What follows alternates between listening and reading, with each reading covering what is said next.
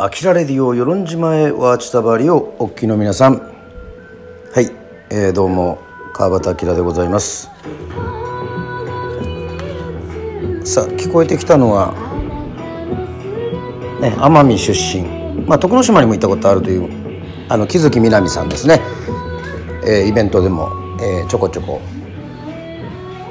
ご一緒したり、えー、しましたがねすごく歌がうまくてあのカラオケのねそういう番組とかにもよく、えー、出てらっしゃいますけどもまあちょっとそれを BGM にちょっと遠くなりましてから、えー、今バタバタ聞こえるのは、えー、扇風機でございますけども、えー、扇風機の音もこれも味になるんじゃないでしょうか、えー、本日とうとうですね与論島のねねこ第7章最終回のえー、とまでですね、えー、ところまでこじ、えー、こぎつけました、えーね、これからはねいろいろ本もね全部読まないで予約した方がいいなというふうに思いましたけどももうね話も、えっと、忘れてしまった方もいると思いますけども飽きられるよね音読のすすめアーカイブ残っておりますのでぜひチェックしていただければというふうに思っております。さあ行きましょう。7最終章。与論島の四本柱の城。花子先生がホラ貝を持って校庭に立っていました。1ですねその1花子先生がホラ貝を持って校庭に立っていました。学校は昨日からお休みです。教室には誰もいません。それでも花子先生はホラ貝を持って校庭へ出ました。いつもなら吹き鳴らす時間になっています。授業が始まるちょっと前にいつも花子先生はホラ貝を吹きます。与論島の形は海の方へゆっくり傾いています。その斜面を花子先生が吹き鳴らすホラ貝の明るい音色が流れてきます。その音色は島の子供たちの耳にこんな風に呼びかけているように聞こえたのでした。学校がもうじき始まるよ準備はできたかね。女先生が呼んでる。子供たちはお芋や泡ご飯をかき込むように食べて学校へ急ぐのです。花子先生が校庭に立っているのはちょうどその時間でした。先生は両足を前後ろに開き胸を反らせ顔を起こし両肘を張ってホラ貝を勇ましく構えます。いつものようにほっぺたが膨らみました。真っ赤になりました。力んでます。でも音が出ません。毛先生と議論好きの五郎ちゃん。それにねねこを抱いた猫好きのねねこちゃんの3人は近くで花子先生を見ています。ねねこちゃんが小さな声で言いました。女先生気が違うた五郎ちゃんが叱ります。自分の母だと。ホラ貝はなるはずがありませんでした。口に口をを当てていません。よく見るとちょっと離れています。口を固く結んでほっぺたを膨らませているだけ。ただそれだけでした。花子先生は力みます。顔は真っ赤です。でもホラ貝はついになりません。音は出なくて花子先生の目から涙がひとしずく。白く光ってほっぺたを流れ落ちていきました。もう先生がそばへ行って声をかけました。気が済んだか。もういいだろう。悔しいわね。花子先生はいつものように吹けないのが残念でした。吹けないことが分かっていながら時間が来るとやはり庭先へ出てみないではいられなかったのです。でもホラ貝が吹けないのは学校がお休みになったせいばかりではありません。他にも訳があります。だから毛先生が心配して庭先までついてきました。与論島は5月になりました。この月も島にはいろいろな習わしがあります。掟といった方がぴったりの厳しい決まりが2つ3つあります。その一つにこの月はホラ貝を鳴らしてはいけないというのがありました。ホラ貝は楽器ではありませんが音を出すものは他にもあります。その中で特にホラ貝が禁じられていました。まだしょんぼりしている花子先生に毛先生は優しく言葉をかけました。朝ごはんにしよう。お腹が空いたわ。とねねこちゃんが言いました。花子先生の目はねねこちゃんの胸を見てから顔へ行きますねねこを胸に抱いているからです。ねねこは少しも汚れていません。毛は白くて目は生き生きしています。反対にねねこちゃんの胸はちょっと薄くなりました。なんとなく元気がありません。花子先生の目は子猫とねねねこちゃんを比べてみているのでした。花子先生には分かっていました。今でもこっそりとねねこちゃんは自分の食べ物を子猫に与えているのでした。花子先生はため息について言いました。ため息をついて言いました。まるでねねこを太らせているみたいですね。私太ったでしょう。足がふらつかなくなったわ。ふらつくんですか？ぐらぐらしなくなったの。花子先生ががっかりしているのがねねこちゃんには通じませんでした。それからみんなでクリアへ入りました。火縄の火をかまどに移して芋雑炊を作ります。みんな丸くなって食べました。花子先生は昨日のことで気になることがありました。もう先生に尋ねます。昨日飛行船のお話をしましたね。どこで知ったのですか？鹿児島の先生のところに東京の新聞や雑誌があった。おとりになっていたんですか？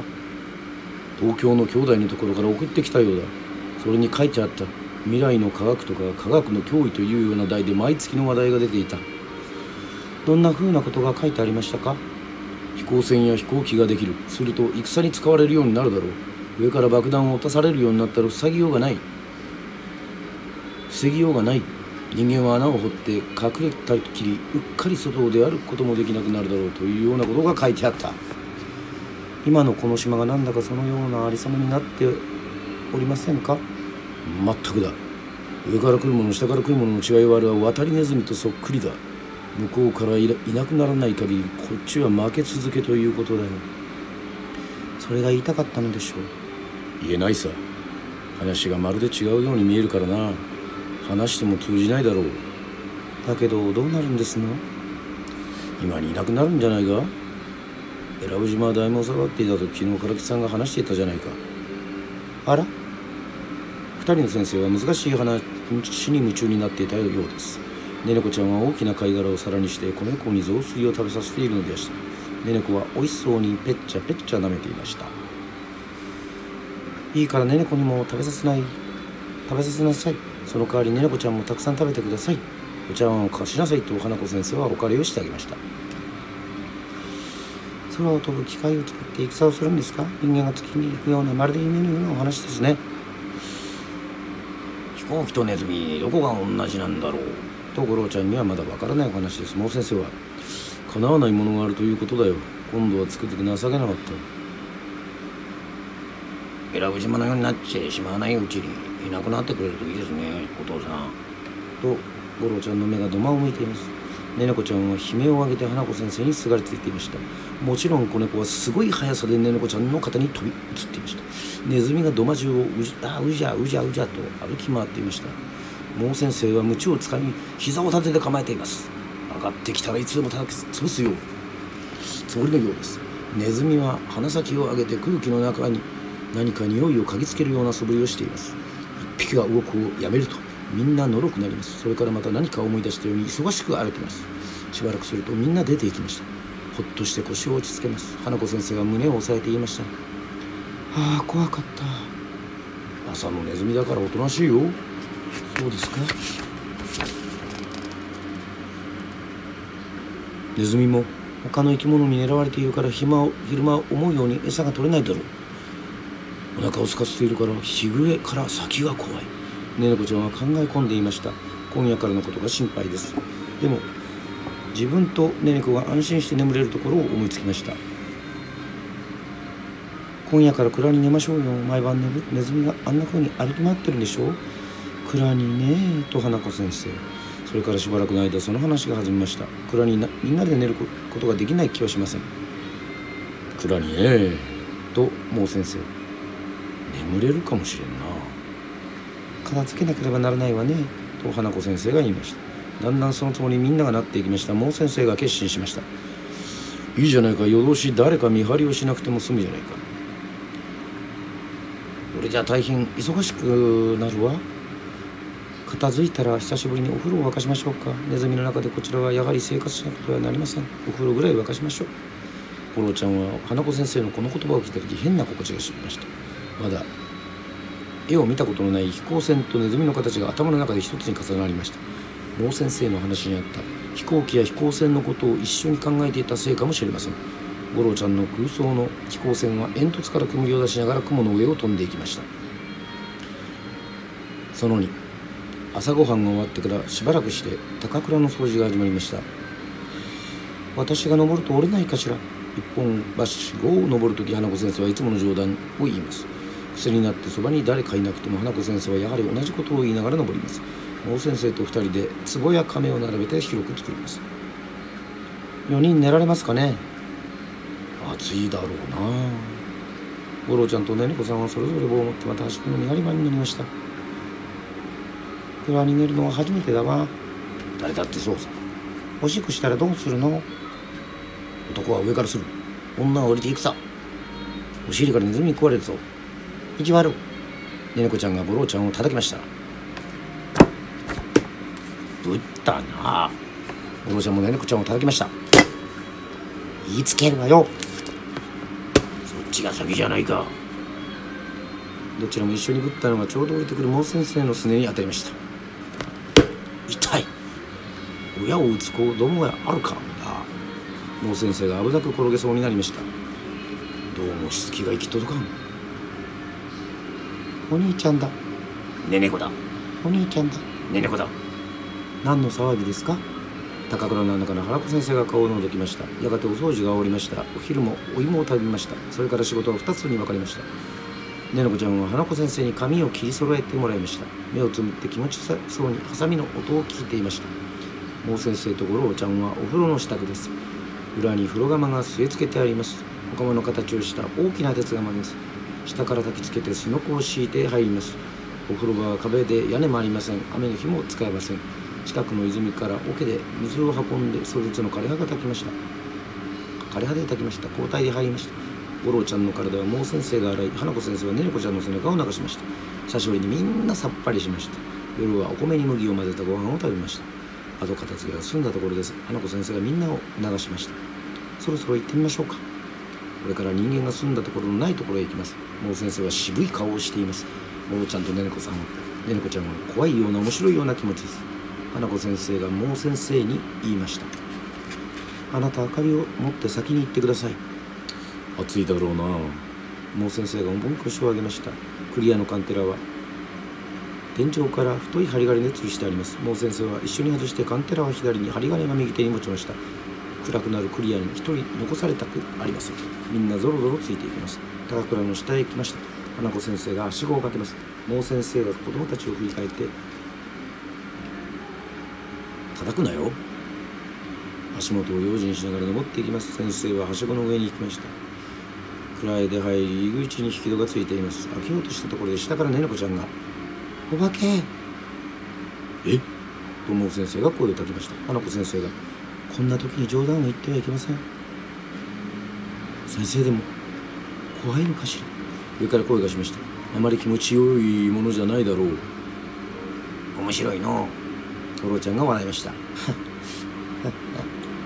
2番目にねねこを抱いてねねこちゃんが上手に登りました。次はゴロちゃんです。両腕を広げ手を使わないで登りました。折れないかしら？最後に花子先生が登って一本はしごを引き上げました。毛先生は天井に針金をかけカンテラを吊るして準備を整えてありました。いつも見ている高倉です。でもなんだかまだ落ち着けません。みんな中腰になって足元や天井を見回してみました。屋根が傾いているから隅の方へ行くと頭が使えます。まあとにかく座れ。毛先生が腰を下ろしてあぐらをかきました。あとの3人も丸くなって座ります。顔を見合わせたところでなんとなくおかしくなって一緒に声を出して笑いました。ほほほしばらくして横になりました。暑い暑いと言いながらいつの間にかみんな眠ってしまいました。いびきが聞こえたから毛先生が一番早かったかもしれません。今夜からネズミの番をしなくても済みそうだとほっとしたのでしょう。明く朝は起きるなりねねこちゃんがべそをかいていました。おねしょゴロちゃんが大きく口を開けて笑いました。へへへ。口がねねこちゃんに見えるようにわざと前へ笑って笑います。ねねこちゃんは泣き出してしまいました。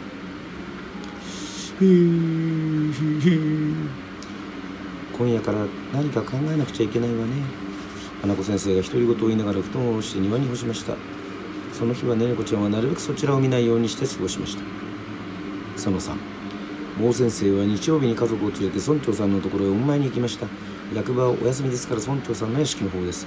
みんなが着いた時村長さんは一人で庭に立っていました。なんだかしょんぼりしているように見えます。村長さんは太っているから元気がないと一層目立ちます。しぼんだ紙風船のようでした。ねねこちゃんはみんなの様子にすぐ気がつきました。おじいちゃん泣いたの？目が真っ赤だ。花子先生が「お父さん。お父さんゆうべお酒を飲みすぎたんでしょ？来るなり何を言うか。毎晩眠ればせんじゃろう。だからお見舞いに？来ました。だからお見舞いに来ました。と毛先生が挨拶しましたありがとう。夜は夜通し起きておって昼間は役場の椅子で船を漕いでるよ。近頃の与論島の人間はみんなおかしくなったようじゃ。村長さんは気の抜けたような声で笑いました。お見舞いに出かけるのは毛先生たちだけではありません。親兄弟やその他の親戚あるいは親しい者同士が安否を気遣ってあちこち見舞いに行ったり来たりしています。ネズミのことでかえって忙しい思いをしています。村長さんはまだぼんやりしています。花子先生は変に思って尋ねました。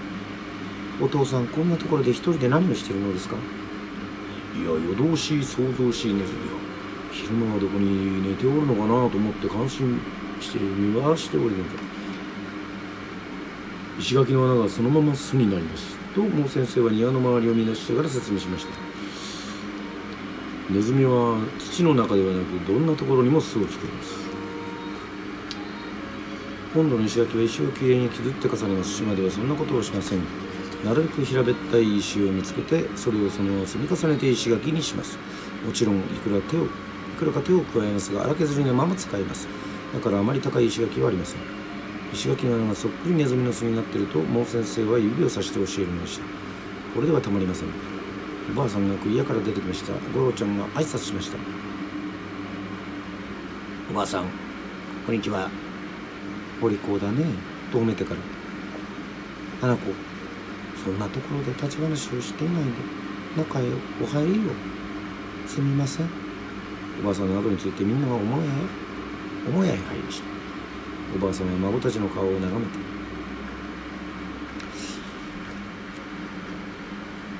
おばさんは孫の顔を眺めて「ねえねこちゃんまた顔とがってきたんじゃないか。花子お前が気をつけてあげないから痩せるんですよ。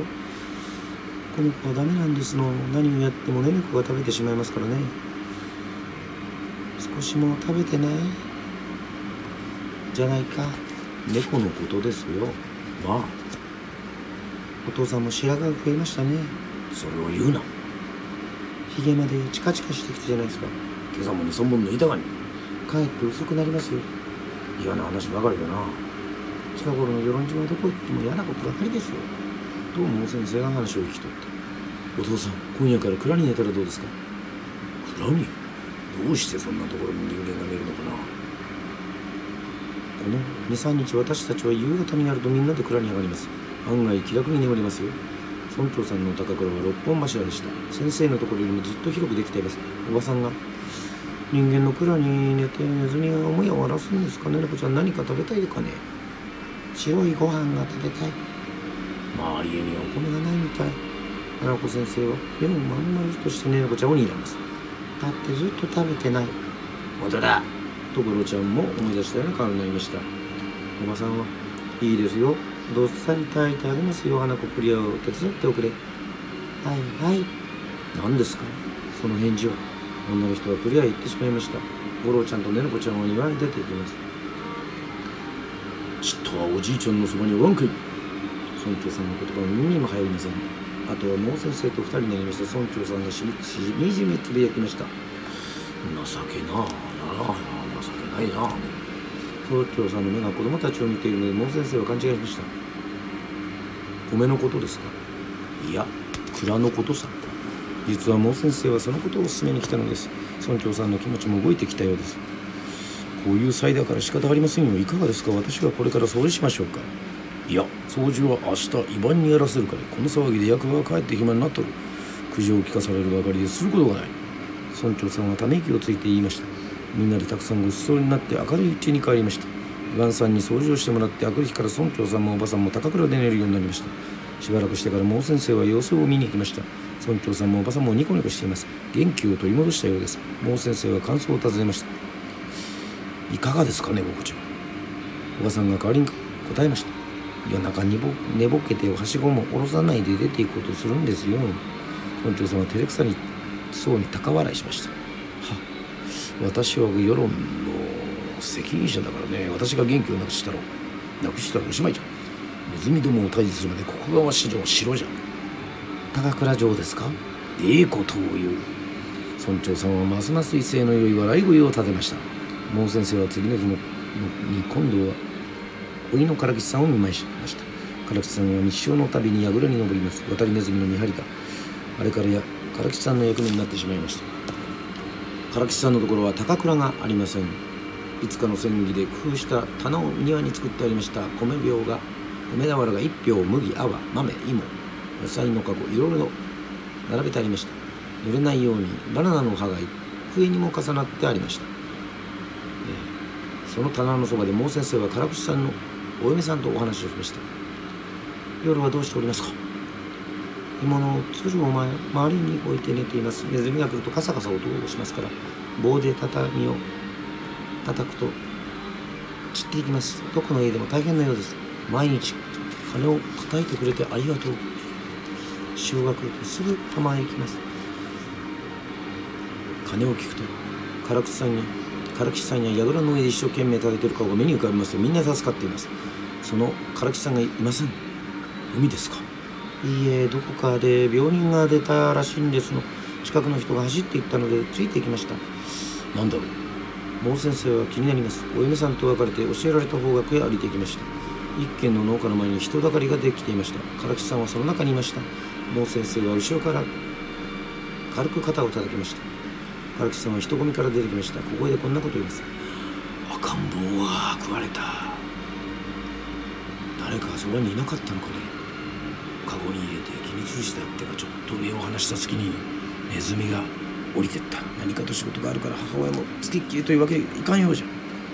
もう先生は人が昨日か昨日後ろから庭を覗きました。ひっそりしています。狭い狭い庭です。みかんの木が茂っていました。なるほどその枝に藁で編んだ目の詰まった籠が吊るしてあります。野良で仕事をする時に赤ん坊を寝せておくと置く籠です。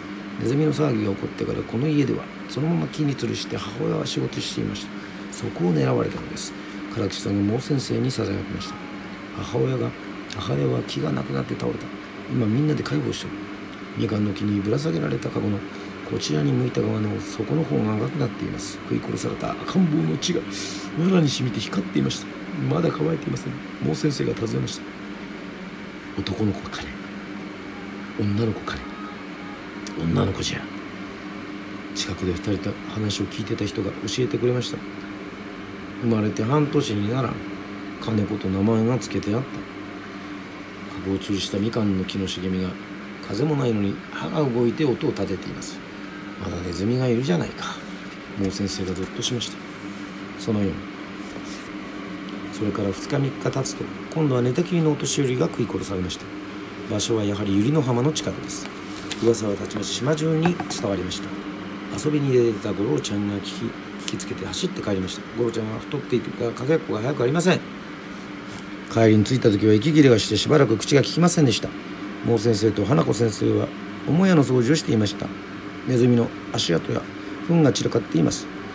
掃除をして畳を片付けておこうということでした。ねるこちゃんも手伝っています。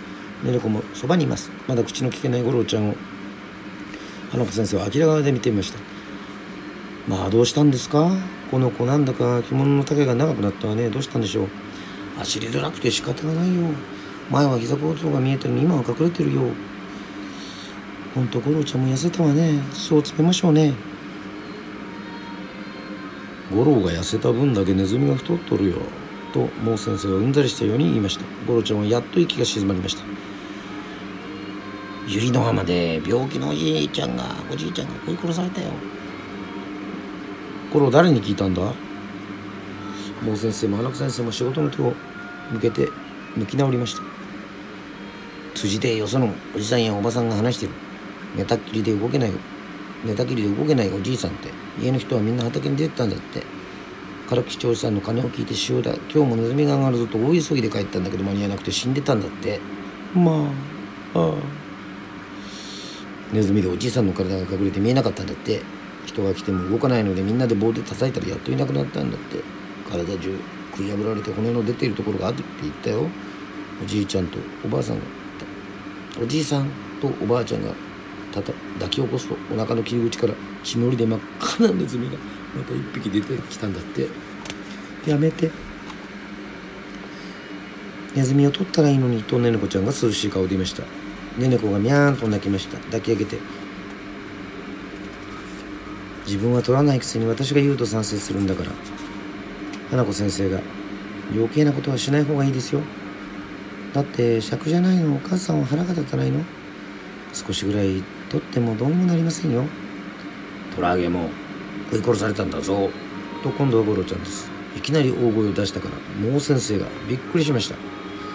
そのネズミはとっくにどこかへ行ってるさ。大人はどうしてそんな風な考え方ができるんだろうな。ねねこちゃんも口を合わせます。家の人は私が食い殺されてもそんなことを後で言っているのかしら。そうらしいよ。変な家に生まれてきて僕たち不幸せだね。方法がないよそうですよ。一体どうやって取りますか？もう先生と花子先生も協力しています。どうやら旗色が悪いようですね。ねこちゃんがあっさり言いました。スズメ落としで取るといいわ。庭に米をまいてざるを伏せてつっかい棒をしておきます。棒に紐をつけて物陰から見張ります。スズメの入ったところで紐を引っ張るとよく取れます。スズメ落としです。ざるの縁から手を入れる時に大抵入れ違いに逃げていきますが面白いので子供の遊びになっています。たまに捕まることもあります。ねねこちゃんは退屈して寝ずスズメ落としを考えてきたのかもしれません。でも今度はゴロちゃんにもその身が分かりません。スズメ落としがどうしてネズミ落としになるんだい？ざるの代わりにこの畳を使えば取れるわよ。重いから潰れるわよ。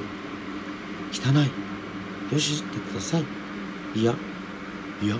なんだかもう先生の様子がにわかに変わりましたネズミは汚いなんて言わずに何でも食べてるじゃないか。これは考えた方が良いかもしれんぞ。いよいよ餌がなくなって人間を襲っているじゃないか。そうですか。花子先生は止めることを諦めました仕掛けは簡単です。日の暮れ方のネズミの出盛りを。狙ってやってみました。1枚の畳で30匹も。潰れました。でもたった一遍限りでした利口なネズミは二度と同じ罠にはかかりませんでした。バッタンだってよく洗わないと。後から後かかかからないからね。バネジガケのネズミ捕りのことです。生目の仲間の血の匂いを嗅ぎつけると餌に食いつきません。仕方がないのでいっぺん限りでやめてしまいました。あとは高倉へ上がっていつものようにみんなで寝ました。その後高倉の暮らしはあまり気持ちの良いものではありませんでした。蚊が多くて眠れません。いつもは広々とした母屋に大きな蚊帳をつって手足を伸ばして寝ています。一晩で嫌になりました。天井が低くて蚊帳を釣れないので煙でいぶつことになりました。赤松葉と虫を毛菊の枯れ葉を一緒に燃やしました。蚊はいなくなりましたがいがらっぽくて咳が出ました。そして煙が薄くなるとまた出てきます。朝になると寝ぼけた顔でみんな手足をかいてました。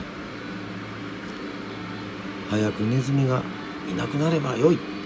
5月は嫌だな。生地が多すぎる。ねねこちゃんもゴロちゃんもプリプリです。この月はちょうど稲の方が出揃う時期です。ところが島には川がありません。それに風も吹きます。島の人たちは毎日空を見上げて心配しています。そのためいろいろと迷信が生まれました。魚を取るために縄というものを使います。うちわのような形をしたショロの葉を縄に刺して満潮の時に沖から魚へ岸へ追い込みつけつけ追い詰めます。漁師が何人も組になって働きます。この長縄漁が5月は禁止されています。生地とは禁止のことです。5月は衣替えの季節でもあります。女の人は涼しい着物を作りたいと思います。バナナによく似た芭蕉の皮を剥ぎ糸を取って芭蕉布を織ります。これも禁止されます。与論島の一番高いところはグスクです。昔の素人です。傘をかぶってこの城の後に登ることがこの月は固く禁止されています。子供であってもいけません。城は清らかなところとして島中の尊敬を集めています。一番空に近いところです。人間がグスクより偉くなってはいけません。おごり高ぶるような人間の気持ちが今しら今しら今しめられているのです。この城の高さは97メートルです。東京都には与論島の2倍も3倍も高い建物がいくつもあります。与論島は本当に可愛い島です。だから島の人たちは高いところを恐れ尊敬します。そこに信仰を集めます。もう一つホラ貝を鳴らしていけないという記事がありました。だから花子先生が吹けなかったのです。3月の節句と違って5月の節句は厳しいことばかりです。子供たちだけなく大人も男たちも大人のも男たちもこの月を慎み深い気持ちで過ごさなければなりません。体を清めて神様にお供えをします。お祈りします。そして誓いを立てます。仕事の上で過ちをいたしません。早く上手になりますように一心に働きます。神様と約束しなければならないことはたくさんあります。節句の朝は子供も大人も男はみんな海に行って裸になって塩水を浴びます。体を清めるために行います。ための行いですから大人たちは真剣です。子供たちは難しいことは何も分かりませんから水をかけこして楽しんでいます。でも今年は誰もはしゃぎませんでした。ネズミが来るというので大急ぎで塩に使って帰りました。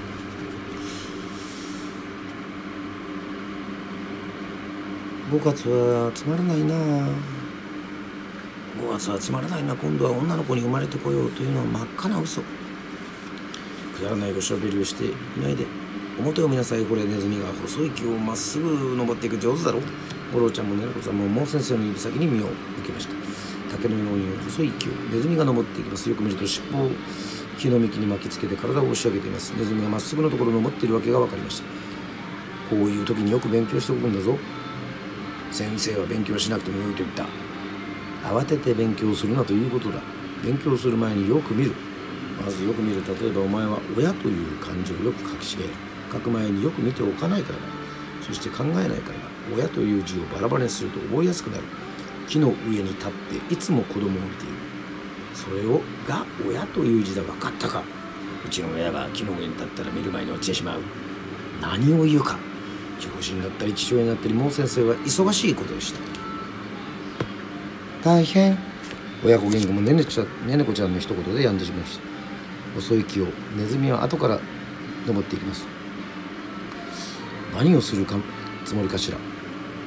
蔵の中は静かになりました。高倉の屋根も民家と同じような作りになっています。藁を厚くしてその上に蚊帳をかぶせてあります。しばらくすると藁の中からガサガサと音が聞こえてきましたネズミであることはすぐに分かりました。もう先生が目目を上に向けていました。昨日の仕返しに来た。高倉の4本の柱のネズミ返しは傷んでません。ネズミは下から登ってくることはできません。どの家でも風よけの木を植えてあります。枝が傘のように広がるガジュマルという木です。一年中葉が枯れませんこの木の枝が屋根にかぶさっていました。ネズミは細い木を登ってガジュマルの木へ打ち枝を枝を伝わってその先から高倉の屋根を落ちてきたのです。枝と屋根の間は2メートルもあります。もう先生も思わずうなりました。やるね。屋根を食い破る音が想像しくなります。10匹や20匹ではありません。ネズミはひっきりなしに細い木を登っていきます。人のいるところには食べ物があると知っているんですよ。と花子先生。もう先生は忙しくなりました。枝洗いをしなければならん。ゴロを一緒にやろう。切り落とすの面白い。のこと松明だ。もう先生は一本橋を下ろしました。屋根の厚みは1メートル近くあります。でもネズミの気配はもうそこまで来ています。ぐずぐずしていられません。花子先生とねねこちゃんは蔵に残って食べ物を守らなければなりません。上から五郎ちゃんを励ます。お兄ちゃん頑張って五郎ちゃんは胸を張って言いました。大丈夫。僕猫年だ。ねねこちゃんが悔しそうに言い換えましたねねこが嫌いだったくせにあんなこと言っている。だけどお母さんどうして猫年がないんでしょう？花子先生がおっしゃいました。お釈迦様が糸を作る時に猫を忘れたんですって。そんな話ですよ。うんもしあったらねねこは猫年に生まれていたと思うわ。そうねきっとそうだわね。花子先生が気休みを言いました。もう先生が下から教えました。お経の本をネズミが食い荒らすので猫は残しておいていたんだと思うよ。ふーん。ねねこちゃんは小鼻を膨らませて。やっぱり猫はいいもんだわ。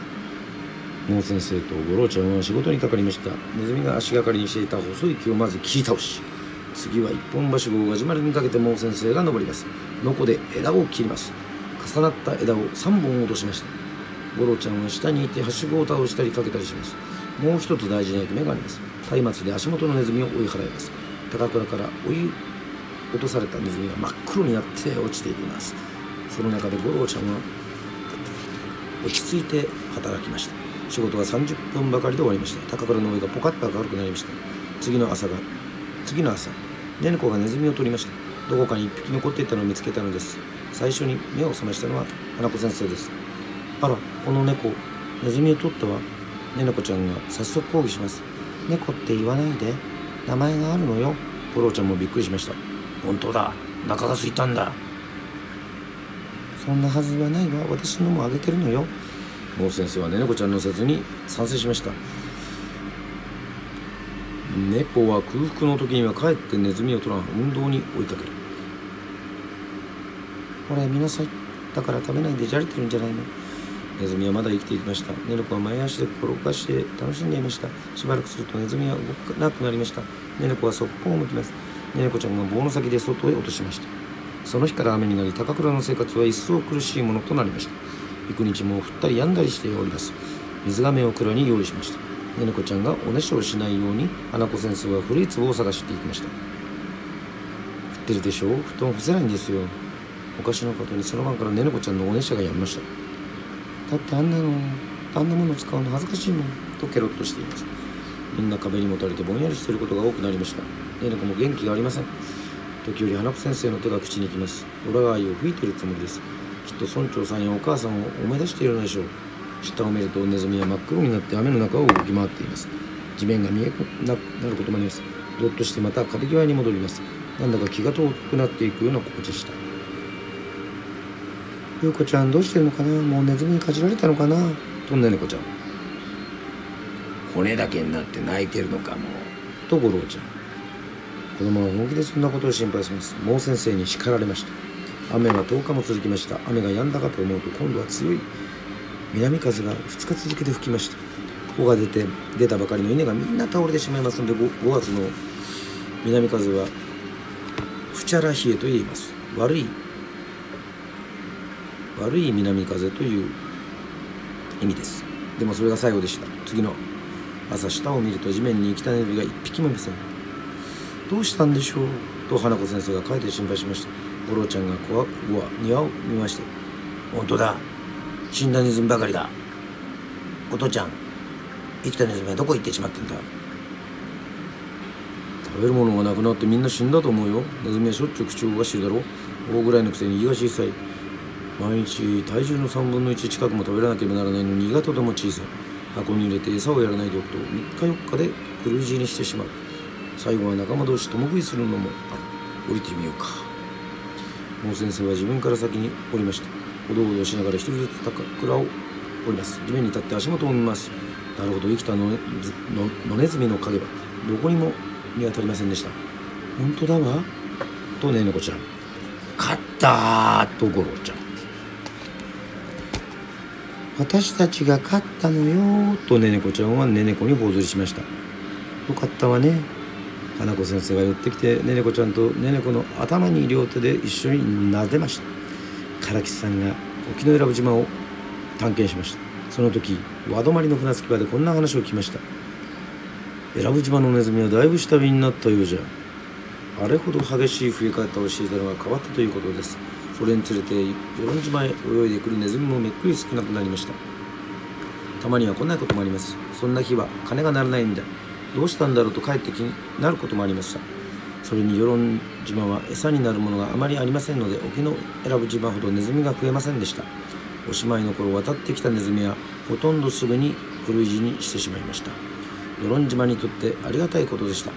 もう先生が予言したように後にはペストが流行しました。95歳の占いのおばあさんとその息子さんはこの時に亡くなりました。みんなでお弔いをしました。島のお弔いには白い長い肌と赤い長い肌を立てます。身寄りがないので赤い旗はもう先生が持ちました。白い旗は五郎ちゃんです。ねねこちゃんを抱いたねねねこちゃんと花子先生はその後にいました。村長さんとおばさんは上り旗の前を歩いていました。95歳のおばあさんの棺には魔除けの矢が1本置いてありました。ドッキリの矢でした。あら悲しや悲しや悲しや。村長さんは泣いていました。八木ひげの唐吉さんとお嫁さんはねねこちゃんの後を歩いていました。唐吉さんの武将髭は見事な八木ひげに伸びていました。日本の杖をついたおじいさんと末っ子は行列の一番後からついていきました。花子先生のホラ貝でやがて学校が始まりました。ブオーブオー。子供たちが元気に出てきました。一つだけ空いた席がありました。花を飾ってありました。おしまいおしまいでございます。さあここまで。ねありましたけども。ざっとですねちょっと気になる、えー、後書きをちょっと読まさせていただきます。ネズミがネズミが泳ぐ話後書きということで。石木二郎さんの話ですね、私は大正5年1916年に、えー、沖永良部島で生まれました。サンゴ礁の小さな島です。家の都合で赤ん坊の時に鹿児島市へ移されあとは行ったり来たりした両方行ったり来たり成長したのですが昭和2年小学校5年の時です。見晴らしの良い島の畑で母方の祖母のと芋掘りをしてました。母方の名字は黒木。おばあさんの名前は三つ嘉永4年1851年の生まれですからこの時で万で76歳になります。そのおばあさんが曲がった腰を伸ばししょぼしとしょぼした目で目で沖の与論を眺めながら私に言いました。私が若かった頃あの与論島からネズミがたくさん泳いできました。食べ物がなくなって困りました。その事件は明治22年であることが後で分かりました。おばあさんは38歳です。そしてその世論までは 31km あります。私はゾッとしました。私は何十年経ってもおばあさんの話を忘れることができません。大きくなって小説が書けるようになったのだから一度は書いておかなければならないと決心しました。昭和49年この方面に旅行した時まず与論島で調べました。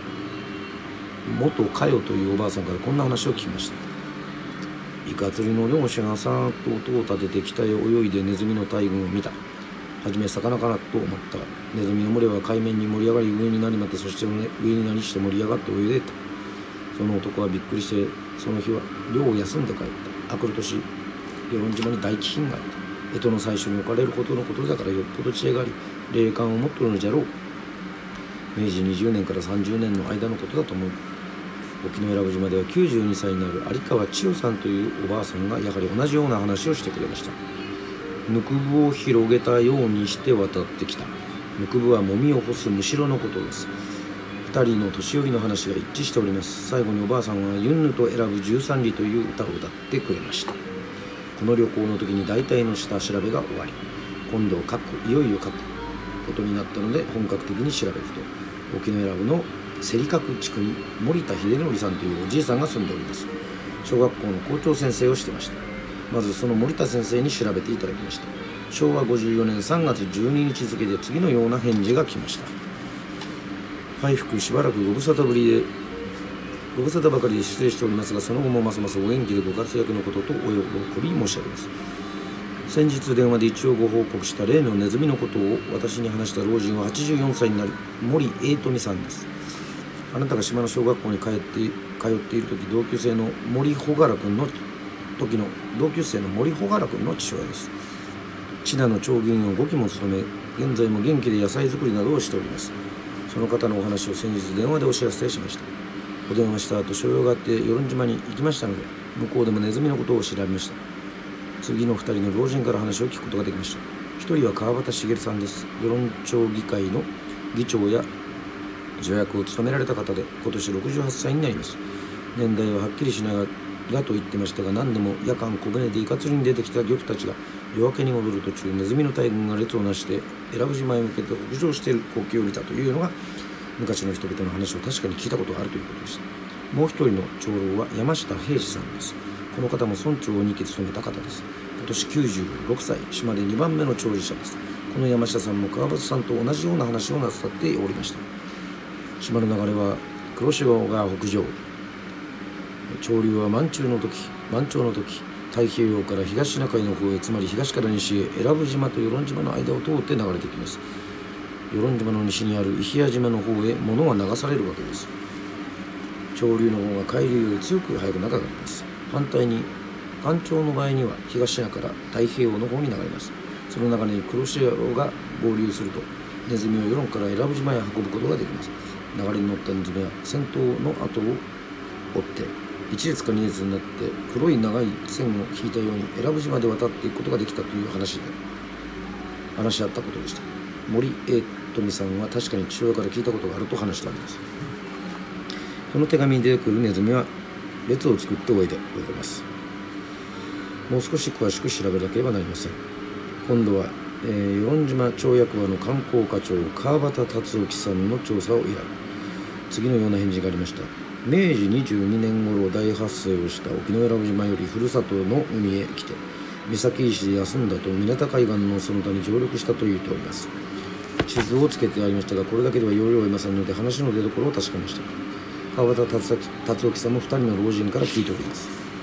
川端谷城という老人がおります。84歳になります。この人が亡くなった父の川端道助から聞いたと言っておりました。もう一人は原田松という69歳のおばあさんです。この人も親から聞いております。恐ろしい話の真相をようやく確かめることができました。ネズミはやはり31キロの海を泳いだのです。この時期のネズミは与論島と伊良部島の両方から海を渡っていたのです。食べ物を求めて相手の島を襲ったのです。私は与論島を舞台にして書くことに決めました。ネズミが人間が親しまれているほどにはネズミに関する本はたくさんありません。代表的な研究所は岡田要氏のネズミの知恵でしょう。東京の法政大学出版局から出版されています。人間は小さな生き物の害を塞ぎきれないと私はこの作品に書きましたがネズミの恐ろしさを新聞やテレビが根気よく報道しております。4月5日アメリカのボストン市がネズミのために3日間も停電。送電線をかじられたのです。4月16日 NHK のウルトラアイは排水管を泳ぐネズミの撮影に成功し放映して視聴者を驚かせました。5月15日これもアメリカの話。ニューヨーク市でネズミが大発生。通行中の女の人が襲われました。空きビルの地下室の不老者が生きながら毎晩ネズミに足をかじられました。不老者は病気で動かな動けなかったのです。不老者が酔っ払って騒ぐのはいつものことなので誰も助けに来てくれません。脇に厳しい寒さです。傷口は凍りつき痛みを感じません。助け出された時両足の骨が見えておりました。現在アメリカの大都市このような事件が実際に起こっているのです。昭和46年にアメリカでウィラードという映画が制作されました。これもネズミが大発生して人間を次々食い殺していく話です。今年の7月29日にテレビ朝日が放映しました。アメリカがネズミの害に対して敏感になっているのが分かります。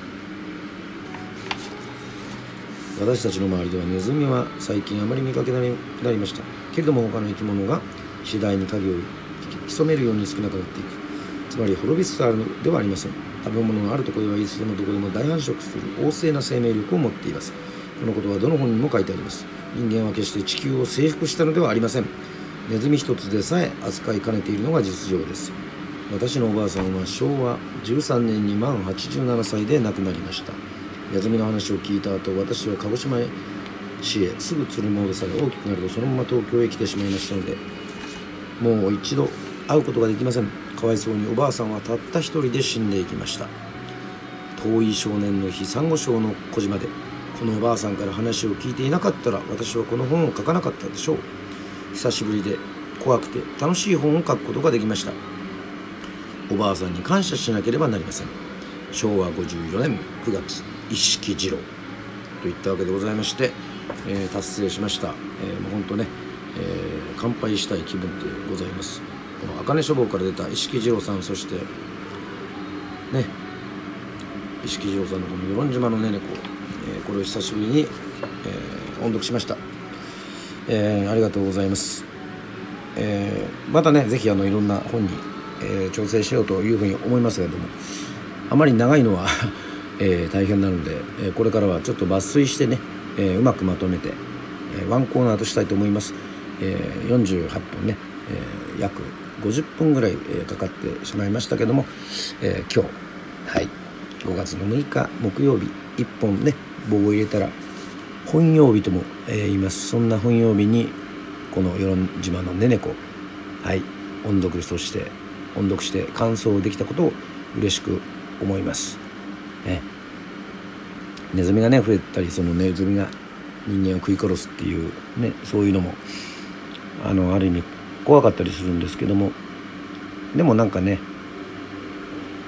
こういろいろねオチを考えてこう猫がね今度は大量発生してねネズミを食い殺す話とかそういうんではなくてなんかこうネズミのね増えすぎたが上にこう自滅してしまうというねそういった話ってちょっとね人間界にも置き換えて人間は増えすぎるからねそういういろいろいろんなことが起こるというねまあまああまり性悪説を立つあの唱えたくはないんですけどももちろん、えー、人間参加というかね人生を歌ってますからまあ、人間を肯定したいんですけどもこの与論島のねねこっていうのはね、世論の細かい歴史とかねそういう高倉とか芭蕉布とかいろんなこうねいろんなことが分かるっていうのがあのすごく分かったので良かったです。はい、といったわけで、ね、収録、えー、もですねスタンド FM は1時間までということになっておりますのでありがとうございました。はいまた「あきらレディオ」で会いましょう。また音読のおすすめで会いましょう。バイバイ。